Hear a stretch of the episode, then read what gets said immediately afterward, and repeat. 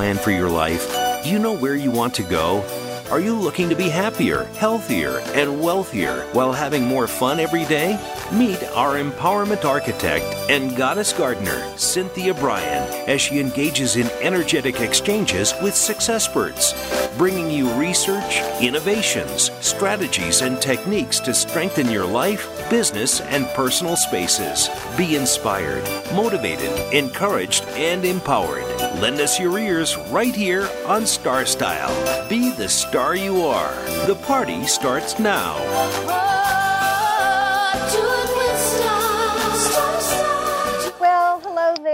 And welcome to Star Style. Be the star you are.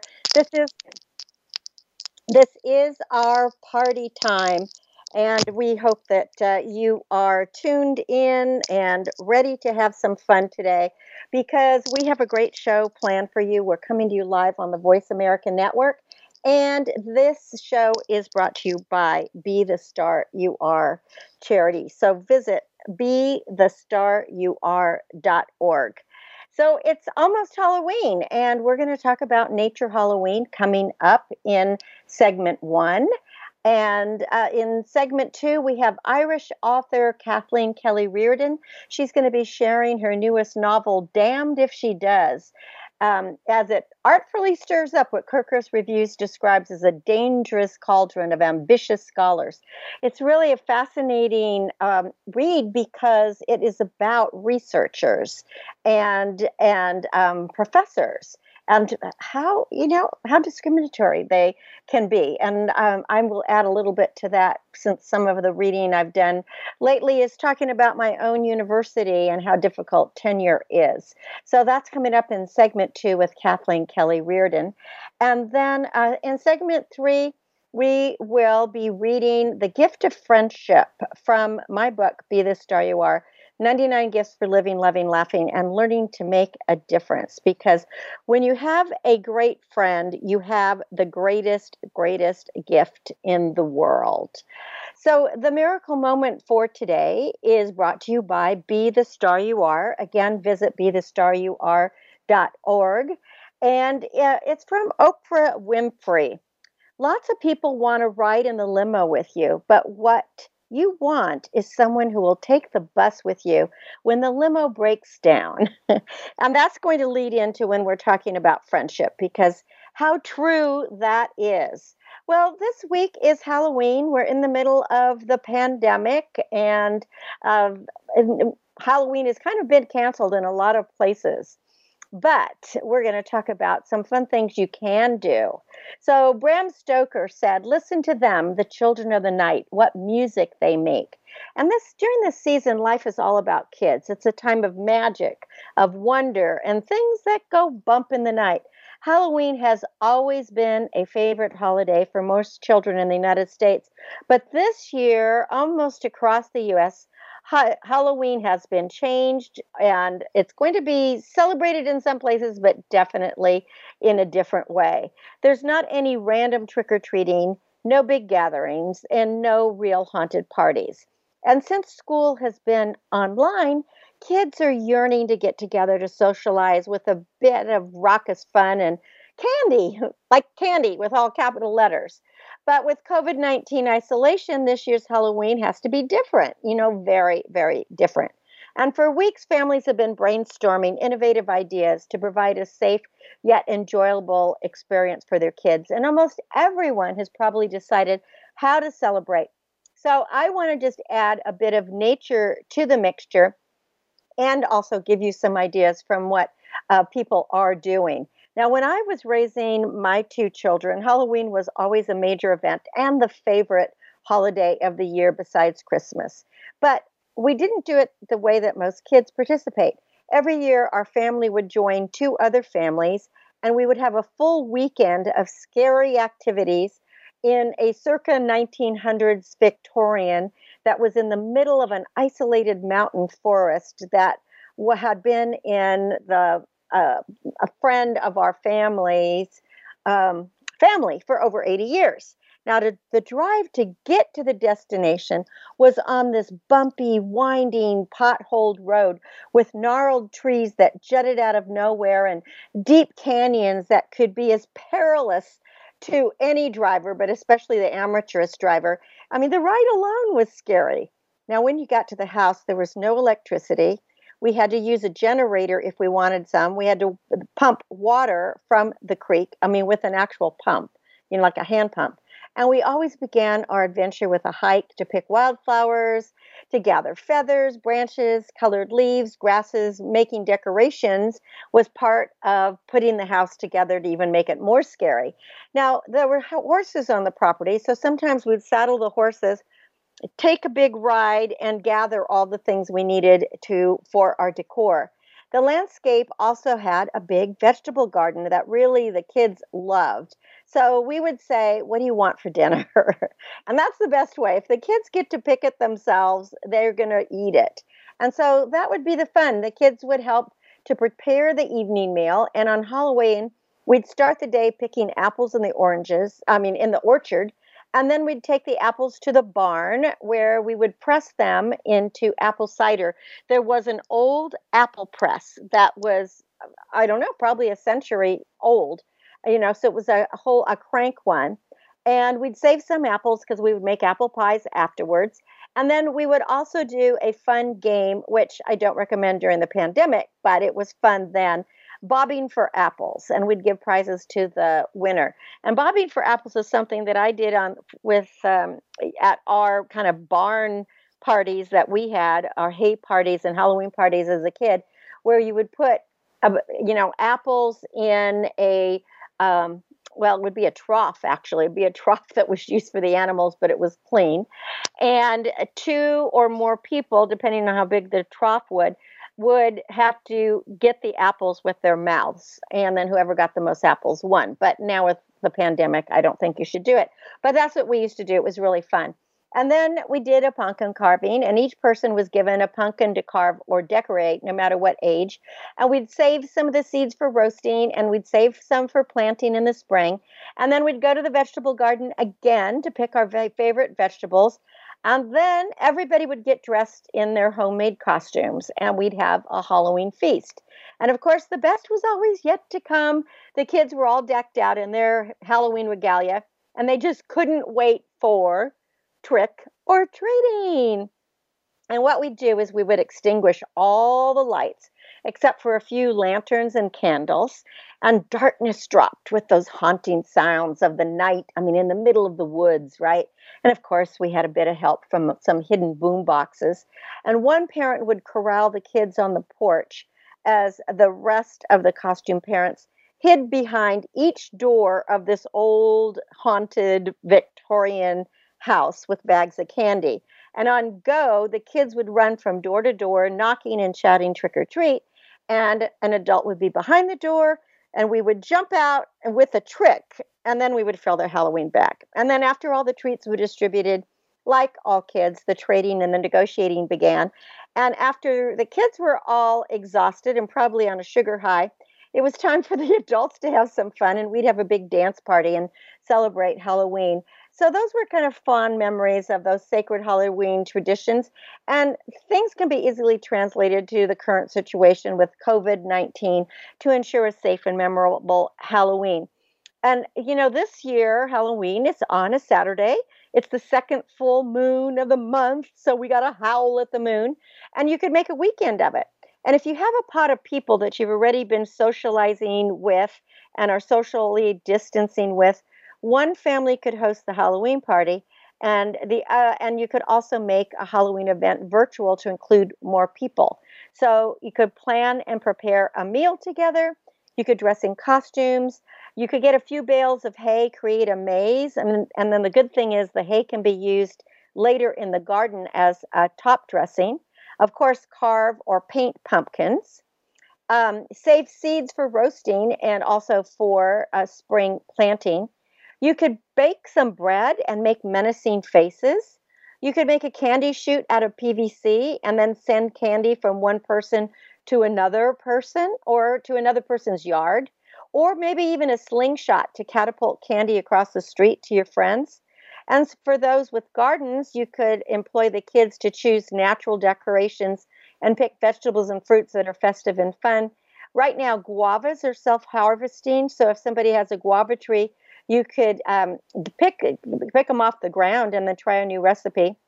Um, you could add tiny pumpkins to some autumn floral bouquets and have a mask making shindig with elements from nature, you know, feathers, bark, twigs, flowers, acorns, pebbles, leaves, and more. We all have to wear masks, but why not make a Halloween mask?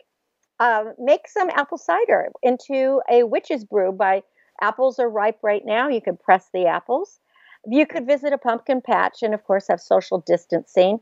We have so many coyotes around here howling now. So I'm just howling with them. And of course, you can listen to the hooting, hooting of the owls.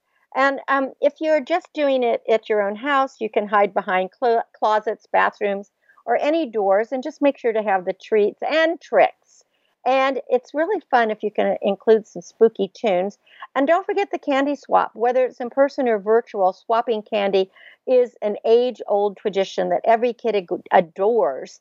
And of course, you have to have some toothbrushes. So you want to shake your broomsticks, and you can have a very ghoulish, ghostly midnight jamboree taking place outside in Mother Nature. Now, um, you know, black spiders can be crawling up windows and walls, weaving their webs through bushes and doorways. Other things that people are doing uh, in, uh, parents are doing, um, at least in the countryside and in suburbs and probably in towns because every parent wants to give their kid a fun Halloween. So there's a lot of things that we can we can do. And so I want to just give you a few um, a few other ideas that could be kind of fun to do because this year's holiday is going to be different from previous years, but it can still be, be filled with candy. I mean, lots and lots of candy.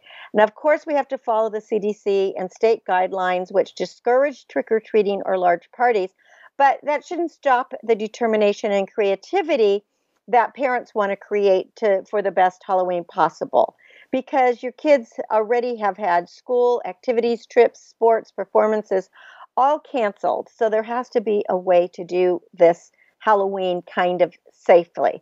So again, we could plan a backyard candy and scavenger hunt. Again, the pumpkin carving and painting, making cookies or haunted house decorating. You could have scary movie nights, pinatas, neighborhood costume parties. Um, you could even make have a, you know kind of a bubble thing and do some a few outdoor parties. One person I know is putting out a bowl of candy with individual scoopers provided for the trick or treaters to take with them. Another person said they're going to put individual treat bags out, placing each one six feet apart. And um, they're going to have a grabber that you can uh, place the candy in bags or even tossing pieces out. One woman is going to stand on her balcony and she's going to shoot candy through a lighted tube from the top of her balcony down to any costume person who is on the sidewalk. So I'm not sure how that's going to work, but it sounds kind of it sounds pretty interesting. Um, you could let's see um, what all the some of the other social distancing things uh, yeah, you could have a dark and spooky candy hunt again with kids that you've already been been um, been social distancing with because the whole idea is creativity is amazing and you have to have a tradition of Halloween. Now, there's one person in our area who has been providing socially safe, high energy engaging entertainment throughout neighborhoods ever since COVID began. And for Halloween, what he's doing, he's creating a spectacular experience for spooky and kooky creatures of all sizes. And this guy will go to local um, graveyards, he says, or cul-de-sacs, and he provides Halloween inspired, socially distanced outdoor dancing, games, activities, and entertainment with um, some of the activities including Frankenstein Freeze, Winnie the Witch Says, Monster Shuffle, Musical Pumpkins, and Pumpkin Patch Stomp. And what he's doing is he'll entertain 10 to 25 kids with spaced out curated activities themed to music and they meet in a parking lot so the kids can be safely spaced and then they'll do this high energy high impact halloween themed dances and challenges so there are going to be lots of ways that you can celebrate halloween this year so there's no reason not to have some fun and to have some hocus pocus. So have a secure and joyful nature Halloween. And don't forget, it's also time to vote. When we come back from break, we will be talking with our author, um, Kathleen. Damned If She Does is the name of the book, and it is just so fascinating. We'll be back in a bit. I'm Cynthia Brian. Don't go away.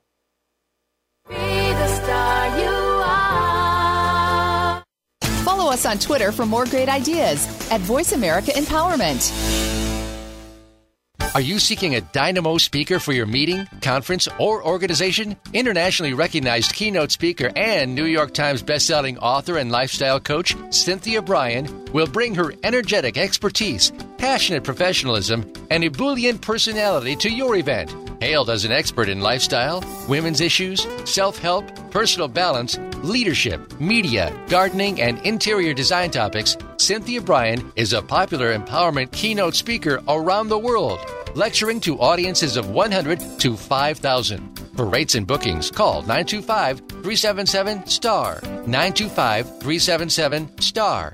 925 377 STAR. And visit www.cynthiabrian.com. When you want the best, book Cynthia Brian. www.cynthiabrian.com. This business of show business is calling out to me. Get started acting or modeling with a consultation from media coach extraordinaire Cynthia Brian, who has guided entertainment careers for over two decades. Call 925 377 STAR or visit www.cynthiabrian.com. Pick up a copy of her award winning book, The Business of Show Business, and start living your dreams today. Call 925 377 STAR. 925 377 STAR. Become our friend on Facebook. Post your thoughts about our shows and network on our timeline. Visit facebook.com forward slash voice America.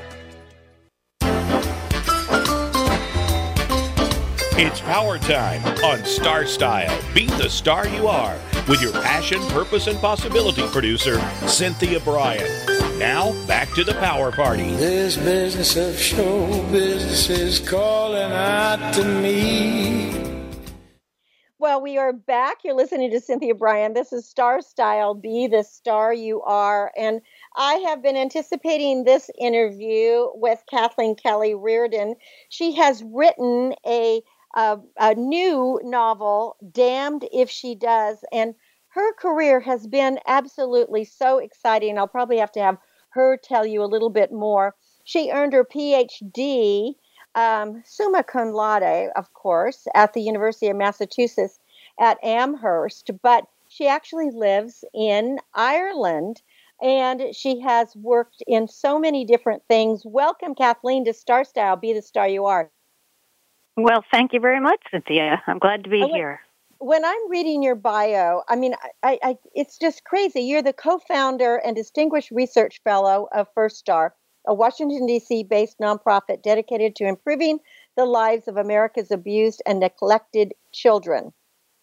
That's one of right. the things. So you've already won a humanitarian award. You've um, also worked on a documentary. Actually, you produced and wrote the award winning documentary, How Will I Survive? with Academy Award winning executive producer Mark Harris. So uh, you've worked in politics. you have, you have, uh, you were actually um, an international protocol officer at the Ronald Reagan Presidential Library, and you've appeared on the Today Show, NBC, Good Morning America, on and on and on and on. Um, gosh, it takes my breath away. well, life's a journey. I, you never know where it's going to take you. So right. as, well, uh, I'm not telling you anything new. Uh, no, no, no. That's the exciting. Uh, that, that's very exciting about all this. But I was also interested because you were the debate advisor to Secretary uh, Hillary Clinton as well as Vice President Joseph Biden. So, have you been working on his presidential campaign at all?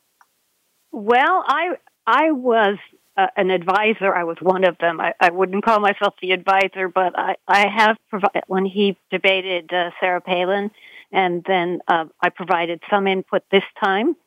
Uh, and uh, I used to be a debater, so it's uh, it's something that uh, that I I know about and I enjoy very much. Uh, and one my first book was on persuasion, and, Mhm. and then later on negotiation. So, yeah, I, I mean, it's Well, this everything has I to be do very exciting times for you then, because we only we only have a week, Oh. and we're going to find out what's going on, right? I know. I I think we're all holding our breath. I Yes, just, yes. Uh, I can't wait till it's over, Kathleen, because it seems to be getting nastier and nastier every day. But let's get to your incredible novel, Damned If She Does, because it has a little bit of everything in it. Um, first of all, I want to just say that I really enjoyed your character, Seamus. Uh, so Seamus and Meg Doherty, I they were in the in your first book. Is it your first novel? Is that right? Yes, they were in Shadow Yeah. Campus. Right. Yes. Okay. So, but now they have um, reconnected because they had kind of an estranged relationship. And Meg has been keeping a secret for a long time. And uh, I think about six years or so. She hasn't told anybody but one of her colleagues who. Um, who actually found her after she was raped by a professor so, uh, was this, did you start this all after the Me Too movement, or was this something that you had originally started, you know, thinking about? Tell us about how Damned If She Does came about. Well, uh, Damned If She Does was certainly started before Me Too, um, perhaps two years before Me Too, maybe even a little bit more. Uh, but, but it was right up my alley in a sense because some of the work, much of the work I've done over the years has had to do with issues of communication that are related to gender. Uh, I wrote a a case ca- uh, called "The Memo Every Woman Keeps in Her Desk," and then that led to a book called "They Don't Get It, Do They?" So, in a way, my nonfiction was informing fiction.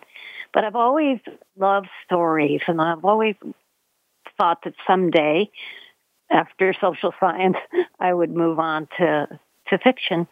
Um, and I was fortunate enough to have some teachers long ago that encouraged that kind of, you know, going beyond one area into another and, and just uh, experimenting in life. So damned if she does. Certainly, I was finishing up it up around the Me Too, uh, when Me Too was happening. So it was just perfect timing, wasn't it? It was just, this book was, it was like you hit it right at the right time to have this book come out. Well, it's funny you should say that because it came out about a week before COVID hit Ireland. Um, t- maybe two weeks before. And so actually uh, being able to travel or talk or speak at a bookstore and things like that, uh, those things were curtailed. So- right, But the right. That's timing the with regard for to all the authors subject, and creatives. yeah, the- that's the- that's yeah, been the real problem. That's been the real problem for authors is your work you write something and then it comes out and you can't promote it. all kinds of uh, all kinds of artists and uh, people that ha- have put their lives into dance and music and painting and all this. Yeah, uh, Mhm. but you know, I- I guess as they say, when you know uh, a door closes, a window opens, and so many people are doing that kind of thing. You know, finding another way. Well, and that's what we all have to do. As um, I'm, I'm an author as well, but also an actor, and all of our films and everything have been shot, you know, shut down since um, the end of February, well, beginning of March, and we're trying now to find ways to open. It's some for some things they're opening slowly, so that's another area I know Yeah. that you know about. Well, you know what was very interesting to me is. Uh, I graduated from University of California at Berkeley, Cal Berkeley, and I was just reading the California uh, magazine that came out, and they were there was an article in it called "Swift Justice: When Berkeley Law Denied Tenure to Elizabeth uh, Eleanor Swift, and she fought back," and it just it just piggybacked so well with your book because it was fascinating that these here she was, this person, Eleanor, was a very, very uh, dignified and well respected lawyer, professor, etc. But when it came time for her to get tenure, all the male uh, members voted against it. They did not want a female to have tenure. And so, you know, to have Meg be the head person here in your book, and then other women kind of backstabbing each other it just it just raised something i never thought in academia there was this kind of i don't know eyebrow raising backstabbing i suppose or are these issues so you're you're in damned if she does there the men do not want to publish or they're very difficult publishing for these younger graduate students. So, what was your background in that area? Because just that's, I mean, it's as an author, being rejected a zillion times is hard enough, but when you're trying to get tenure or trying to get a job as a professor or something, to constantly have your works rejected would be just really debilitating. Is that something that you had worked in in the past or knew people? Well, I tell you, uh, academia is a lot more exciting than than most people think it is. It's it uh, it actually lends itself quite well to mysteries like this. Yeah, there, you know, there's a lot of politics. Uh, you know, just as you just mentioned, that just I mean, there's politics in the church choir. Uh, right. But, but uh, academia we have a, a, lot of a lot of politics and uh, people that are not promoted that clearly you know are outstanding. And in some in some departments it, you, you might be the first woman. I was the first woman promoted tenured in in uh, the second time i was tenured a second university. And then um i moved on and to full it, professor and all these audience, things were supposed to be impossible for our audience that don't know, could you describe what tenure actually means? Well, after uh, uh, six years as a professor, about about five actually, they begin to assess whether you're going to stay. Uh, if you do not get tenure, then you have to move on, usually within that within a year, and uh, it's it's very upsetting. And mm-hmm. uh, a tenure allows you to stay at that university and to move on in, as long as you publish then internationally uh, and uh, jump a lot of certainly through a lot of hoops, then you're going to move on to full professor. Uh, so, ten, you know, Shadow Campus opens with a young professor, Meg, uh, hanging in her office, nearly dead, on the eve of her tenure decision. Mm-hmm. And that's um, when her brother has to fly out from Connecticut. They've been estranged, like you mentioned. And uh, yes, the Seamus has to become a detective of sorts, putting himself and and her again in jeopardy as they try to assess how this could possibly have happened. Well, and it's, it's it is very interesting because he's actually a better detective than the detectives. he yeah, he's to, pretty good, and he gets he's really good. Yeah, well, yeah. because he really cares about Meg. He wants to get to the bottom of it, you know, and he's really, uh, yeah, he's really asserting himself and putting himself uh, out there. But, but goodness, he almost gets himself killed. But um, in this particular, in Damned If She Does, these editors, these editors that they how how is that in research is are did you ever experience any editors kind of similar to um, any of the editors that you talk about in this book, or did you know other oh, people? oh, absolutely. Really? Absolutely. Oh yeah. Uh, I mean the. So this is where the fact meets fiction. Oh yes, yeah. This is where yeah. This is where fact uh, uh, does inform fiction, and I allowed myself some creative license, of course, and certainly uh, I cannot say that most editors are this way, but there's certainly a, a number of them. And like anything else where there's power involved, uh, people can sometimes uh, take it a little too far. But but academia, especially uh, if you want to uh, uh, progress, you know, you have to prove yourself. So you have to be able to take the criticism. and you have to. That's part of of the whole deal. But in But- in Damned If She Does, you're right. There are some of them that went a little far. Yeah. They go too, yeah, they definitely go too far. And one of the things that I took away too is there was uh, one student that seems to stand up to, you know, and criticized uh, an accomplished editor, and that seemed to gain a little bit of points sometimes. So when you or when your colleagues are going for this, does it pay to stand up for yourself? Oh yes, um, and that was also that's also where fact informed fiction here uh, is that in um, many fields. Uh, the conferences are, and, and this takes place at a New York City conference. a the conference. conferences are an opportunity for you to to talk about your work and to defend your work. And if you're going to be demure about it, you're not going to go very far. Uh, So and you so that's definitely, yeah, true. you see, you definitely have to know. You really have to know everybody else's work because it seemed that people were were presenting their work, and then you could debate the work. That's right, and uh, and you better you know your stuff essentially, and that's what Meg tells Seamus. He doesn't understand this. He thinks it's a, like a foreign land. Uh, why why would people be, do this? But uh, they see it. A lot of these uh, a lot of these professors see it as a way to improve uh, their field, and uh, you can see then where it can it might go too far uh, that there's such competition and there are people that offend each other in in the process and that goes on And damned if she does. And you know, again, you know, sometimes we think, oh, there's, there's, uh, you know, obviously the entertainment industry. We've been having so much uh, the Me Too movement there. I mean, so much harassment and sexual harassment. But I never really thought about it happening in research or academia.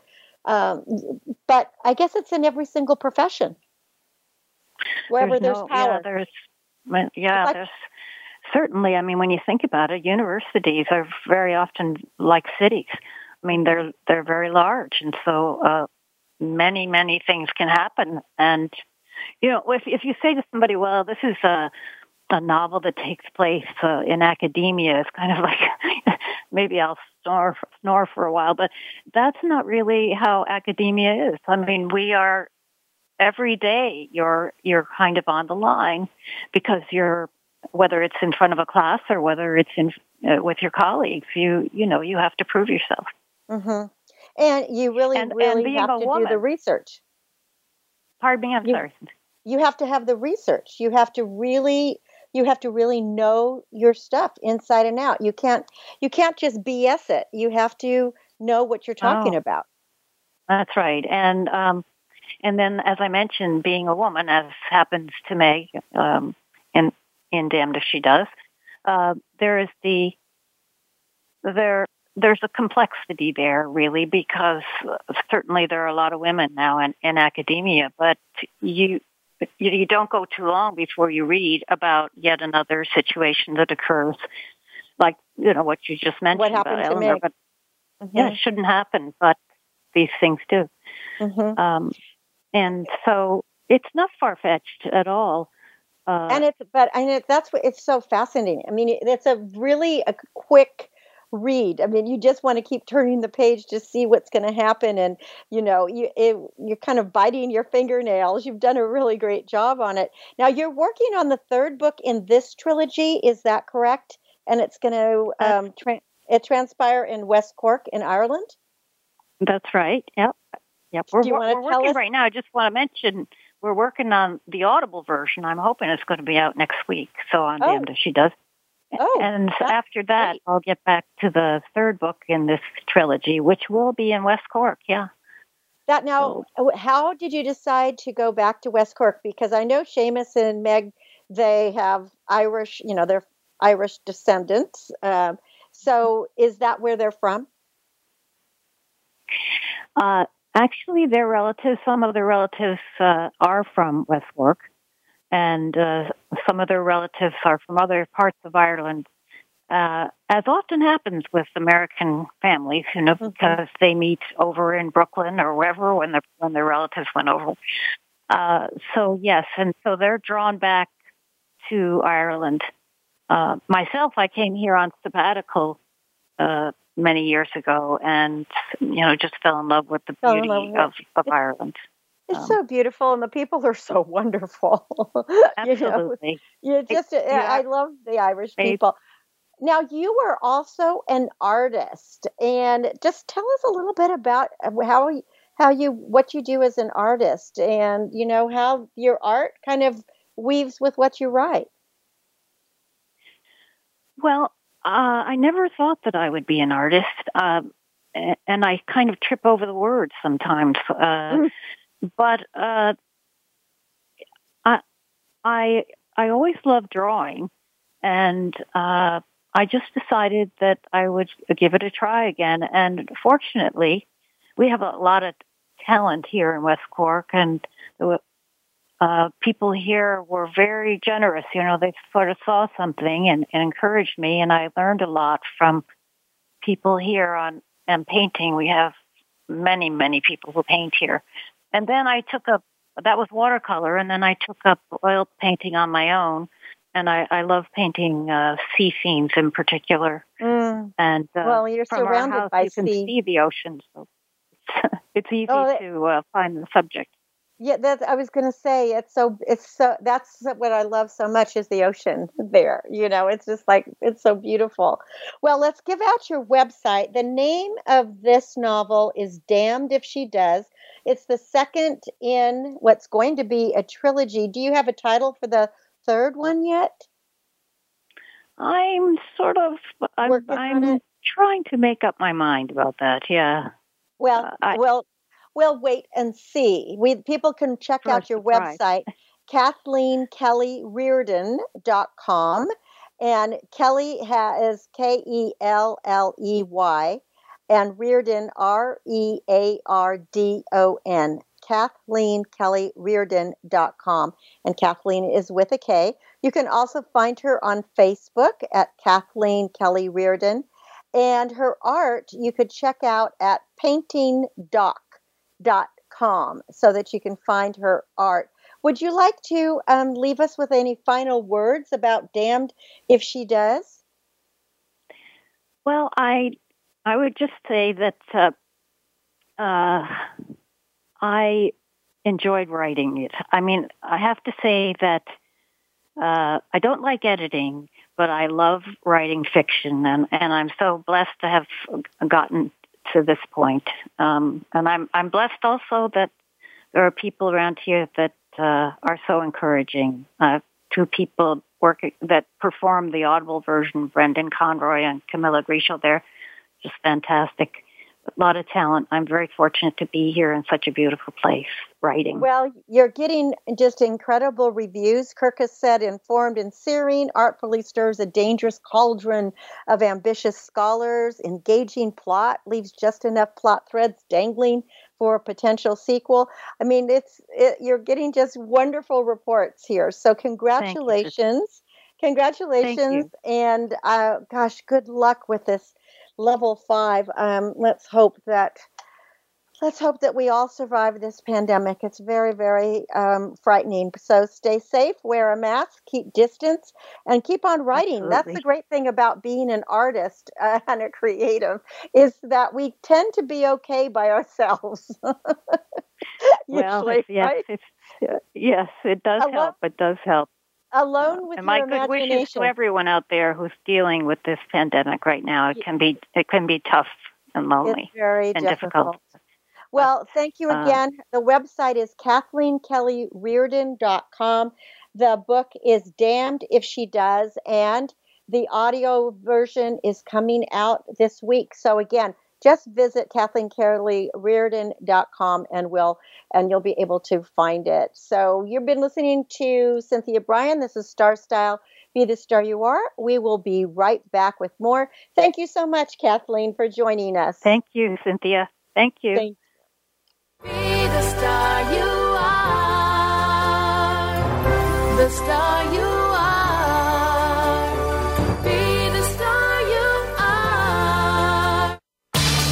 Change your world. Change your life. VoiceAmericaEmpowerment.com. Business Bites. Here's Cynthia Brian. Well, today's business bite will make a difference for every person, whether they're working or not. It was sent to me by a colleague who attended a Trump event and decided to voice his vote. So it's a political business bite, which you may not like it, but I'm going to read it. The pumpkins have better common sense than this person who calls the virus a hoax and fake news, and yet proclaims from the Rust Belt that we have turned the corner. You know that turning the corner four times in a block, you're exactly where you started. And quote, I have cured it and all in the same day while saying, oh, COVID, COVID, COVID, COVID. We'll never hear about this virus again on November 4th as it's a Democratic hoax. As he designs events that are packed thousands of people together without face masks and says, get the hell out and vote for me spreading misinformation and the virus while between events watching TV and tweeting and contributing to killing over 226,000 Americans, more than all wars, infecting almost 80,000 per day here in the US, and proclaiming proudly, it is what it is. 12 more years. Maybe he's trying to make America whiter again because uh, the virus is killing more people of color at a much higher rate than killing white people. This would be funny if it were not a scary, serious, multiple crisis coming from ignorance and ego. New record highs on everything, every day. 68 million people already voted before voting day, 80,000 people a day getting sick, and no slowing down. Let's double down on more crazy stuff over the next six days. And he once made a baseless claim about big problems and discrepancies with mail in voting. Despite the GOP's objections, he demanded this past Monday that the election winner be announced on Election Day, November 3rd, something the Republican Party has made highly unlikely by fighting to keep ballots from being counted quickly in key swing states. So, seriously, vote and encourage everyone you know to vote for Biden. He may not be the best, but he's definitely better. Only a week left to go, 160 hours. Our lives, our future, the concept of truth matters, and the climate is at stake. Your vote ensures democracy, and the American way gets back towards sanity. this is another business bite from Star Style for more information, visit cynthiabrian.com. That's cynthiabrian.com. And just make sure to vote, whatever your preference. Be the star you are. The star. The annual cost of illiteracy to American taxpayers is over $225 billion. Help increase literacy, reduce violence, and improve positive media messages by making a tax deductible contribution to Be the Star You Are charity. A top rated nonprofit, Be the Star You Are promotes positive role models, produces positive radio broadcasts, and donates positive books to empower women, families, and youth. Be a power partner and join our galaxy of stars. Visit our website at bethestaryouare.org to make a tax deductible donation using PayPal or send checks to P.O. Box 376, 376, Moraga, California 94556. BeTheStarYouAre.org. Dare to care. You are the star.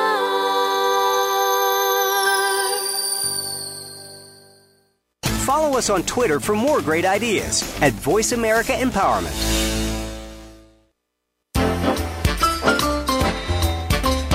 It's power time on Star Style. Be the star you are with your passion, purpose, and possibility producer, Cynthia Brian. Now, back to the power party. This business of show. Well, the party is back, and I truly enjoyed Damned If She Does, Kathleen Kelley Reardon. I literally sat and just read it all at one time. It's it's about a dark secret that Meg Doherty has, and she is in academia, but it's takes place at a conference. I think you'll really enjoy the book, so um, make sure to check it out. Well, uh, you know, because uh, she's in Ireland, I wanted to read a chapter from my book, Be the Star You Are 99 Gifts for Living, Loving, Laughing, Learning to Make a Difference, which won an award. It's called The Gift of Friendship. And um, it's, it's rather special to me. So when I was nine, my fourth grade teacher, Sister Mary McCartan, announced that a student in Ireland was looking for an American pen pal. I had no idea what a pen pal was, so my hand did not shoot up. And after class, Sister Mary McCartan whispered to me that she thought I was the perfect match for this young Irish girl. She's the eldest in her family. She's very bright and outgoing. She loves to have fun. And I know you both very well, and I feel sure you're going to become fast friends. Well, Nora's letter arrived from Dublin about two weeks later with this beautiful cursive handwriting with a fountain pen on fine, pale blue parchment paper. Fascinating foreign stamps decorated the envelope. I was already smitten. And her words just flowed off the page into my heart like the prose of Keats. Everything in her existence was lovely. Her mum was Mary and her dad was Brian. She had nurse who looked after the lot. She too was nine and she went to a convent school taught by the same nuns that I did in California. And I was mesmerized by this Irish girl, so like me, but living in a strange land across the pond. She probably spoke in a strange voice. So I wrote back, and soon the letters were flying across the ocean at amazing speed. And every day, when our postman, Mr. Ichikawa, came to the end of our driveway, I was waiting to see if a letter had arrived from Ireland.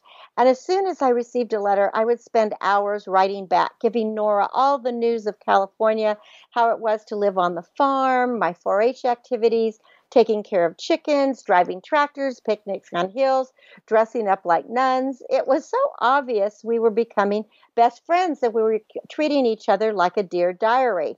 None of the nuns seemed surprised when, nine years later, Nora and I planned our first in person get together. I had been chosen to be a teen ambassador to Holland, and Nora was being sent to work in Belgium. So we decided to meet at the Antwerp uh, train station, and I was so nervous. What if I didn't recognize her? What if we couldn't find anything to talk about? What if, after all these years of writing, we really didn't like each other? And our eyes met across the tracks, and it was like in the movies. I ran toward her, yelling, Nora, in my loud farm voice as she sang in her beautiful Irish lilt. Cynthia. and our face to face meeting only endeared us more to one another. We were absolutely the best of friends, with many more adventures waiting us. I flew to Ireland to meet her parents and her eight brothers and sisters. I became an honorary Irish uh, member of the family. Nora and I traveled the Irish countrysides. We went dancing. We explored museums. We spent hours in girl talk. You know, it was just so incredible how we totally connected and we were from different parts of the world. Our friendship just deepened and letters flowed across the 8,000 miles. And every time I was in Europe, we got together. The years passed. Nora got married and she became Nora Norden and she lives in Norway. And I also got married the same year that she got married. We both had two children and we both continued to share our joys and sorrows over the miles and the years. Whenever possible, we got together and once in a while we would talk by phone. And then the decades passed and we still consider ourselves like sisters and best friends. We've saved all our letters and cards over the year, and we've always said we should create a movie based on our friendship. Through the good, the bad, the hard, the sad times, we have been there absolutely 100% for each other. I am still dazzled by her intelligence, her compassion, her beauty, her great humor, and she still finds me the wild, crazy, enthusiastic energizer I've always been. Of course, now we're email pals, but we still make time to write a proper letter from time to time. Although hers are really beautiful, uh, mine I have to type because my handwriting has gotten really weird. The world changes, technology advances, and yet we remain best friends. She taught me the value of having and being a true friend. Friendship should not be measured in quantity, but in quality. We can have many wonderful and caring acquaintances, but we can only have a few true friends. I know in the depths of my spirit, no matter what happens to me or my family, she will be there for me in every possible way. And she knows she can count on me for anything. True friendship is not about competition. It offers mutual respect, admiration, trust, joy, kindness, and support. A true friend doesn't judge, but will tell the truth when necessary, however painful that may be. And such a friend loves unconditionally, despite all the flaws, but is never a yes person. True friendship is understanding, consoling, and ever present, and yet we can disagree. So stop for a moment and think about the people in your life. Do you have true friends, people you can trust, people you can count on through thick and thin, no matter what the circumstances and distances separate you?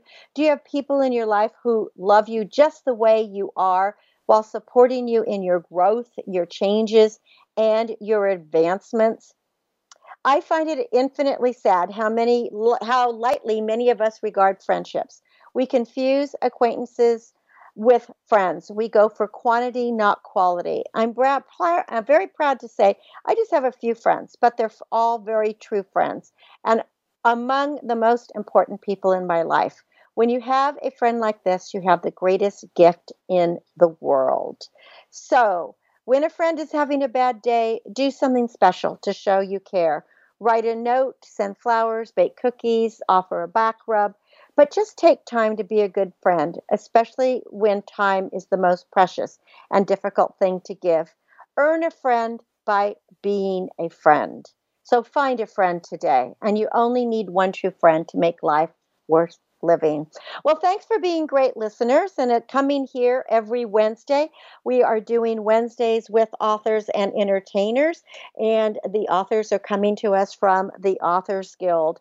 You can find more information about me at cynthiabrian.com, and you can find more information about Be the Star You Are at btsya.org.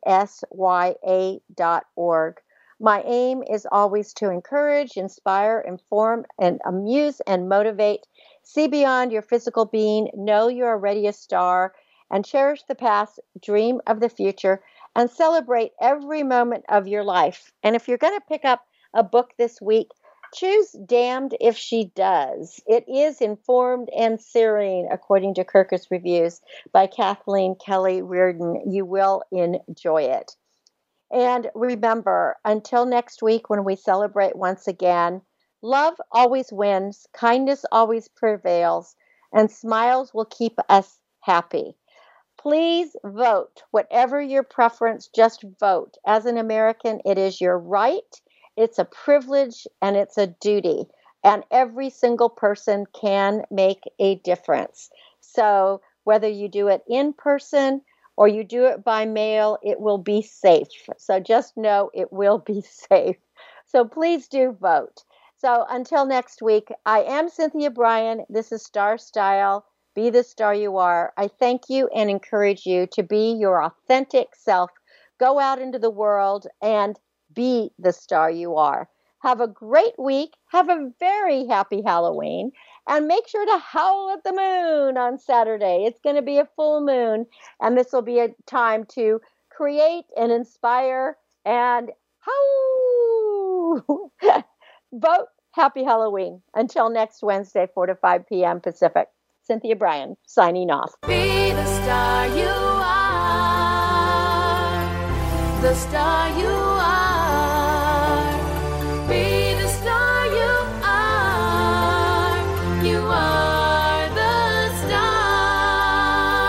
It's been a pleasure bringing you our life changing program, Star Style Be the Star You Are. We have you on our radar as it's our goal to inspire, inform, entertain, and motivate you to be the star you were born to be. For more information, visit starstyleradio.com. And to make a donation to the charity, go to BeTheStarYouAre.org. Ignite the flame that burns brightly within.